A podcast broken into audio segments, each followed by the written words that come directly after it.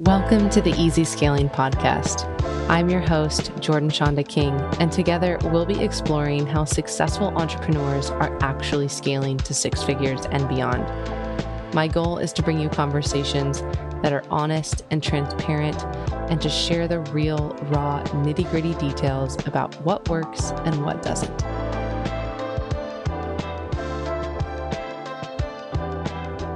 Hey, hey, welcome back to the podcast. Today, I want to talk about failure. And I've talked about failure a lot on the podcast. We've had a mini series all about failure where I had lots of really great conversations with other people about their failures and dove into some of mine as well. But today, I want to highlight two very specific inflection points in my business and walk you through exactly what happened, why it was a failure, what I learned from it, and hopefully give you some insight too into what like how my brain approaches things like this and how I think about failure generally. I think about it more as I think about things like this, the, the, the examples I'm going to give you today, more as inflection points, more as like pivotal moments in my business, less as failures. I, I don't think about them like that anymore. I used to. And so if you think about things in your business as failures, that's okay.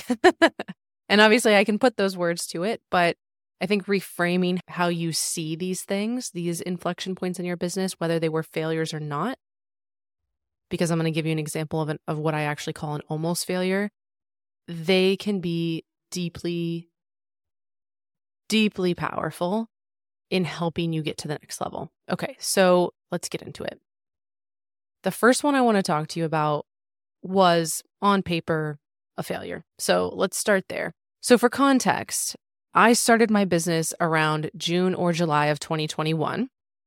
And I started with the intention of putting money into it to shortcut the growth period because this was my third business. I had been doing this for almost a decade, running a business or or, you know, dabbling in entrepreneurship for o- almost a decade. And so I was like, I don't want to do it slowly. Had a 1-year-old. I was like, let's just go, right?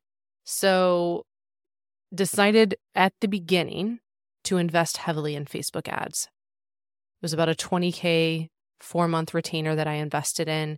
And I was committing to doing about $3,000 on top of that per month for the first four months. So I was committing to this four month process. And it was going to end up being whatever that is, about 30K of an investment just for the first four months. And I had originally started looking for someone for this, for the Facebook ad strategy to build a passive funnel for me because I thought I was like, oh, that's going to be passive. I've got this course that's like almost ready to go. Like the IP is there. I just need to like put it together. Easy peasy, build a funnel, sell a bunch of courses, make a million dollars, right? Like what everyone wants to do. That is not what happened. And fortunately, that's not what happened in a good way. So I, I interviewed a bunch of people about funnels, about strategy, about ads. And this i ended up working with the ad girls and i've talked about them. I've interviewed jen. She's the one of the co-founders of the ad girls. She's fantastic. She's been on the podcast and we talk about this in that episode but she was like no we're not going to do that. We're going to build you a book a call funnel for your high ticket service so that you can, because I already had proof of concept for that. So she was like, we're going to get cash coming in so that then you can reinvest back into the ads for this passive thing because it's not tested, it's not validated. We don't know. You haven't even built the course. Like it's very unpredictable on whether or not that's going to sell. So she's like, let's sell a bunch of the stuff that we already know can sell, and then we'll use that money to put back in. Genius idea. So we started doing that. And for the first several months, that's what we did July, August, September. We were just filling out my capacity for CO and team, which we did like quickly. And that then gave cash to reinvest back into the ads and into building the passive funnel. Because, and I think this is like important, and I harp on this all the time. Often we have no idea how much work goes into these things. And we're like, oh, we'll just sell a course or we'll just pay someone to do it. But there's still so much time, energy, and effort that goes into it for you to do, but also for the people you're paying to do. So these are big projects. And that was okay. I was okay with that. And so we built the course, we built out the ad strategy. I paid someone to write the copy, I paid someone to build the landing page. Like I, I put a ton of money into it. And then I invested about $5,000 in ads just for this passive funnel. We are like, let's do it. Let's test it. Let's see what happens. We it was like a, like a masterclass funnel, evergreen masterclass that then sold people into the course. Great. Uh yeah, no, it didn't work. It did not work at all. I mean, I sold some courses, don't get me wrong. I think I ended up from that $5,000 ad spend, I ended up making about $3,000 back. And uh, yeah, no, that obviously that math doesn't work. That's not good. That's not what you want. So we just we turned it off. We turned it off and I moved on and went a different route in my business and I still have that course and what's crazy is it's a fantastic course. And my clients take it, right? It's there, which is great. And I think this is one of the things that you can use to reframe is well what came of that that wouldn't have come out of it that I've seen a ton of benefit from. One of my favorite things to reframe. And this course funnel in particular was massively pivotal in my business because since I invested all this time, energy, and effort into creating the content, I had a huge bank of assets and I had this course and I had stuff already packaged as products so that a few months later, about six months later, I participated in a freebie bundle and was able to sign up for that pretty quickly because I already had a lot of the bones there. I could do a little bit of tweaking to create a freebie tripwire funnel, which is also a topic for another day. That ended up getting me thousands of leads and several sales and several high ticket clients. So, so worth it so worth it. And it created the bones too of a future funnel that I did that and that brought me over 10,000 leads to my email list and again, thousands of dollars. So, none of that would have happened the way that it happened had I not built this shitty funnel that didn't convert, okay? It did convert, not well enough to have ads running. So, that's one thing to look at. The other thing that that I think is really, really important is that it made very clear for me a couple of other things. One is that I didn't get the messaging right. And so I outsourced my copy and I thought I had an idea of what the play was on the messaging, like what the frame, what the positioning was on why people should get this course. And so we built everything around that. Turns out it was massively flawed, massively flawed. And this is why it's so important to have someone helping you with some of these things that's outside of you to be able to say, that could be perceived this way, which you probably didn't think of because you're in it. I was so deep in it and I just outsourced the copy and we rolled with it. And no one ever stopped to question wait a minute, we've got a breakdown in the logic here. And to get specific about what that was, I was selling, there's a couple breakdowns actually, which is funny. I was selling a course all about group programs, how to create, launch, fill your group program. And I had run this live as a group program many times. And I didn't want to run it live as a group program anymore. So I wanted to sell it as a course and give people all of the information. Great. There's a little bit of a breakdown there because you're trying to convince people to buy something that's not the actual format that you're telling them to go create. And that maybe would be okay, except that the big problem was that I was compounding that that disconnect by using messaging around how courses don't work. so I'm trying to sell a course with part of my core messaging being about how courses suck. That's not going to work. That's not going to work.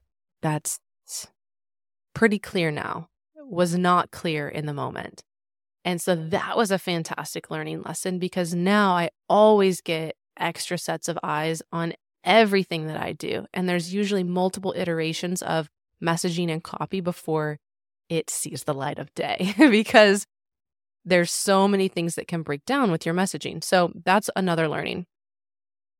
The other thing that that was interesting to learn from this is that there's nothing wrong with me having just went all like there's nothing wrong with me having gone all in on this funnel and paid for the test that that's totally okay because this this could have gone another way my approach at the time and like my priority was shortcutting the time process i didn't want to test this organically i didn't have time i didn't want to do it i just wanted the data i wanted to know is this funnel going to work and so, a great way to do that is to test it with ads if you don't have an audience. And I did not have an audience. I didn't have an audience big enough to test this organically with at the time. And so, I had money. I didn't have time, is how I was approaching things in my business. And so, I think that's okay. Now I'm in a different place where I don't have to necessarily do that. I can test things organically because I have a much bigger audience, you know? So that was an important learning for me. And it's something that I tell my clients too. It's like, what are your assets here? What are the priorities? And then what do we want to do? Like, if we have time but not money, well, then we have to do things in a particular way, unless, you know, if the situation's different and we have money and not time, or if we if we have both, then it's just more of a personal preference, right? So critical for me to learn that as well. So there you go. My first massive failure in this business, or at least that's what it felt like. Let's talk about the other failure, as I'm calling it almost failure, because it wasn't actually a failure. It just had all the potential to be a failure. And I, of course, only know that now looking back. Hindsight is 2020 and all of that.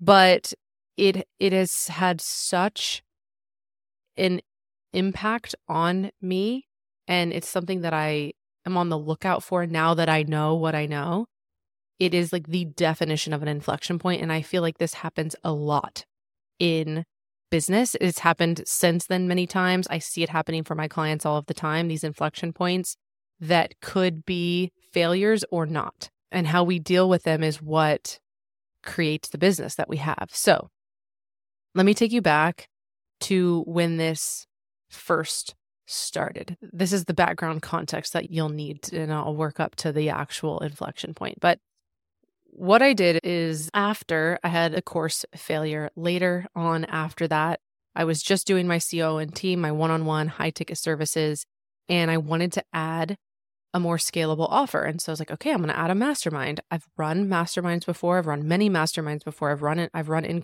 in person and virtual group programs before that was my thing. I had a lot of background in it. So a mastermind was an obvious choice for me to stack on, especially after the disappointment of the course. So rolled up this mastermind and I actually sold a spot very quickly. And what I was finding was I was actually kind of not excited about the fact that I had sold a spot. And so this is important. And I've talked about this before on the podcast many times of like really getting in touch with how you're feeling about things and differentiating between different feelings that like fear is is a different feeling than a no, right? Like having fear or having doubt is a, a different like bodily sensation at least for me than the feeling of, "Oh man, I really just don't actually want to do that." And so I was having some some what I thought was fear around the launch of this mastermind. Put it out there, had one person sign up, still had the feeling and actually it was kind of worse. I was like, "Oh, okay, I'm not actually scared. I'm not worried. I'm not fearful. I'm not doubting myself. I actually just don't want to do this." And that was an important realization that I carried through with me all of the time and and how I kind of assess whether or not I do things or whether or not I take a client on or those types of things.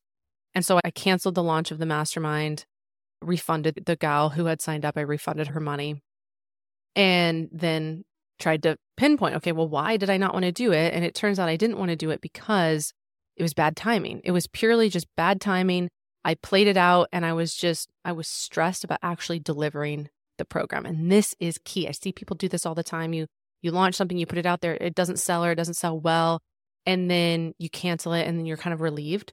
And almost 100% of the time, not every time, but almost every time, it's because you didn't actually want to deliver that program for some reason. For me, it was because I was going to be on maternity leave in the middle of the program. Like, duh, that doesn't make any sense, you know? So I was very stressed about that, not sure I was how I was going to handle it.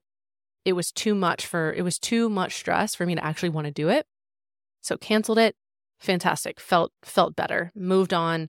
I ended up actually launching a miniature group program that was just eight weeks that was going to end before my maternity leave started. That program sold out. Fantastic. That's all background context. Also, good learnings from that, but I wouldn't call that a failure. When I move through to the next iteration of the mastermind, because I still wanted to do a mastermind. And so I was getting ready to go on maternity leave. I was eight months pregnant. I was like, man, I just, I can't shake this idea of this mastermind and I really want to do it. And I had kind of this epiphany of, oh, well, I want to do it differently. I actually want it to be different than anything that's that's out there, which is how I kind of like to approach all of my offers. And it, that was missing from that when I had originally originally launched it. And so that's another thing that became clear to me afterwards is like I wasn't excited to sell it either because it just didn't feel it didn't feel different enough. It didn't feel exciting for me to to sell it. It didn't feel easy to sell. So totally revamped the offer, added a done for you component to the mastermind, and then I was like super stoked to sell it. And so I decided to do actually a two month launch with my maternity leave falling in the middle of it, which is very, I would say, not conventional. And so in about March, mid March, I had grown my email list at that point. I had a good audience. I started talking about this mastermind. I created a wait list. I was kind of doing pre launch stuff, and I actually had someone sign up off of the the pre-launch off of the wait list and i was like oh fantastic i was really excited but then i started to freak out because like oh my gosh i have one person signed up can't run a mastermind with one person very common thought very common fearful thought for people to have when they're launching anything that's group based and i was getting closer to my baby being due and my maternity leave. And I was planning to launch this thing in June. And so this was in March, not launch it in June, kick it off in June. And I launched the wait list in March. So put it out there, had one person sign up, started to freak out. And I was in a mastermind at the time. So I was in a mastermind at the time, like I was participating in a mastermind to get support for myself. And I had just had this one person sign up and I had I had actually had someone on my team write a launch email sequence for this. And I was putting out some social content. But I was prepping for my maternity leave and kind of like starting to freak out a little bit about filling this thing, even though I had plenty of time after I got back from maternity leave to keep launching, which was my plan. And I was like, man, I don't know. Maybe I should just cancel it. So I went to one of these mastermind calls that I was in and I was like, ah, I just don't know. Like, I've only had one person buy. It's been, you know, several weeks. I had a decent sized wait list. No one else has bought. Maybe I should just cancel it. And I remember her saying, and it was like, it's such a vivid memory. It's like one of those things that just legitimately changes your life and your approach to everything. I remember her saying, mm, I think you just need to sell more. I think you need to sell more, is all she told me. And I was like, oh, okay. She's like, just go, you know, share testimonials, talk about it. You're excited about it. Like, just lean into that. Go do it. Go sell. That's all you need to do is go sell. And so I had this email sequence that someone on my team had written for me. It was like seven emails that was going to promote the the program over, you know, several weeks while I was on maternity leave. I spent the next few weeks well, I'm, I'm massively pregnant. But I like went all in on this mastermind, all in. And I created just an outrageous amount of content. I batch recorded 40 reels or so. I created a ton of social media content. I wrote, I think it's almost 30 emails. So on so like took the the sequence that the, the gal on my team had written, I totally like changed it, took those emails, reworked them, and wrote dozens of other emails to go out. And I just blasted my list and my audience and my social media accounts, everything with content about my expertise, about what I did with my clients, about this program, about everything. It's I just went all in. And I went on I had a baby. I, I, I didn't like put all of this out at one time, obviously. I created it at all at, all at one time because I had to go on maternity leave and had a baby, went on maternity leave for a month, started easing back into things in late May. And that is like this content had been trickling out. And when I started easing back into things, then I really hit the sales content hard and started having DM conversations with people. And I sold five more spots into the mastermind. And then June rolled around and, and the program was kicking off mid June, and I sold one more spot. So I actually ended up with a, about a 70K launch. I had seven women opt into this mastermind, this program. And the reason why this is so critical, I feel like for me to share this almost failure is that it worked. It wasn't a failure, but I could have very easily given up because I had only sold one spot and I had a big life event coming. Launching is no joke.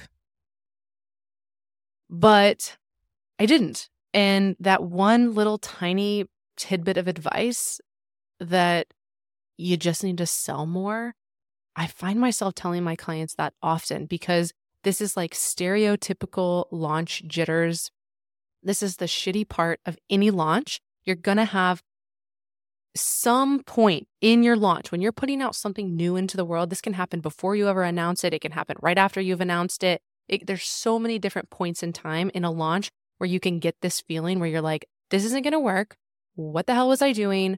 What was I thinking? I need to cancel this. No one's going to buy. Like those types of thoughts are so typical in a launch at some point. I, I don't know if I know anyone who hasn't had that experience.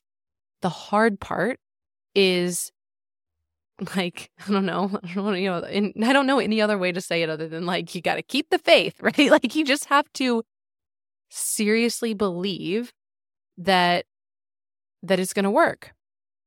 And what I think is really interesting is that this is contrasted with the exact same experience that I had had months before when I did decide to cancel it for a good, legitimate reason. And that's why it's so imperative to be able to differentiate between this isn't actually a good idea, this is bad timing, or there's something wrong with this offer, or some kind of legitimate reason not to do it, some legitimate reason to cancel it, versus I'm just terrified that this thing isn't going to sell. And I actually remember writing a piece of content.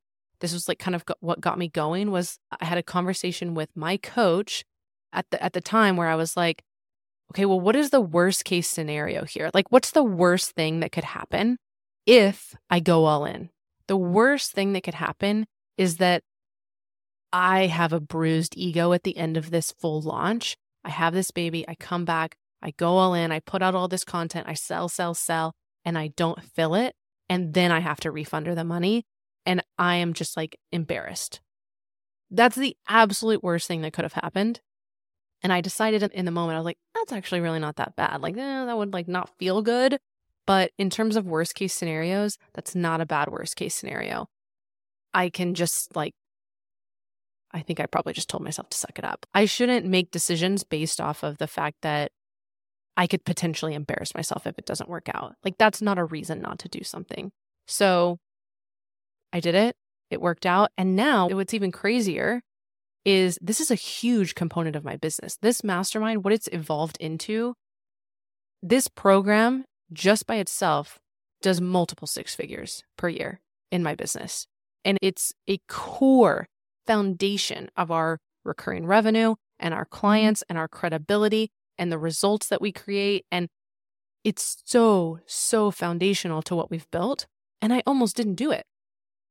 I almost canceled the launch to something that now generates multiple six figures by itself, pretty much on autopilot, by the way. That's crazy to me. So that's why I like to call it my almost failure. What I also think is important is that you can hear me talk about this and it could potentially inspire you to do something differently. But until you actually are faced with one of these pivotal decisions, and make the right or the wrong decision and then like see it in real time and learn from it like it's it's hard to even grasp how impactful it can be and i think you actually have to do it. Like you have to fully play it out. I think just generally looking at these business decisions and these like so-called failures or almost failures as inflection points and trying to pull what are those like tangible things that you can apply on an ongoing basis. I hope this is helpful. I hope you learned something from my failures and my almost failures. I'm happy to share more of these. There's many of them. This is part of what growing and scaling a business looks like is constantly experiencing new pivotal moments, new inflection points, new challenges, new problems, and also lean on people. Because, like, I don't know if you noticed, but in that story, there was two people that helped me through that almost failure. The mastermind, the gal whose mastermind I was in, and then also my coach, Julia, that I, I wouldn't have made those decisions without their help. So that's another thing, too. You can't do this stuff in a vacuum. That's why getting support from other people is so important, whether that's a friend or a peer or in a mastermind or with a coach or with a consultant or whoever it is your husband. My husband is is a very critical thought partner in my business. So get support and uh, get excited to fail. See you next time. Thanks for listening to another episode of the Easy Scaling podcast. If you enjoyed what you heard, please subscribe and leave a five star review. And if you send me a screenshot of that review, I will send you my 90 day planning formula. This is the same process that I use with all of my multiple six figure clients to help them get organized, be more efficient, and scale faster.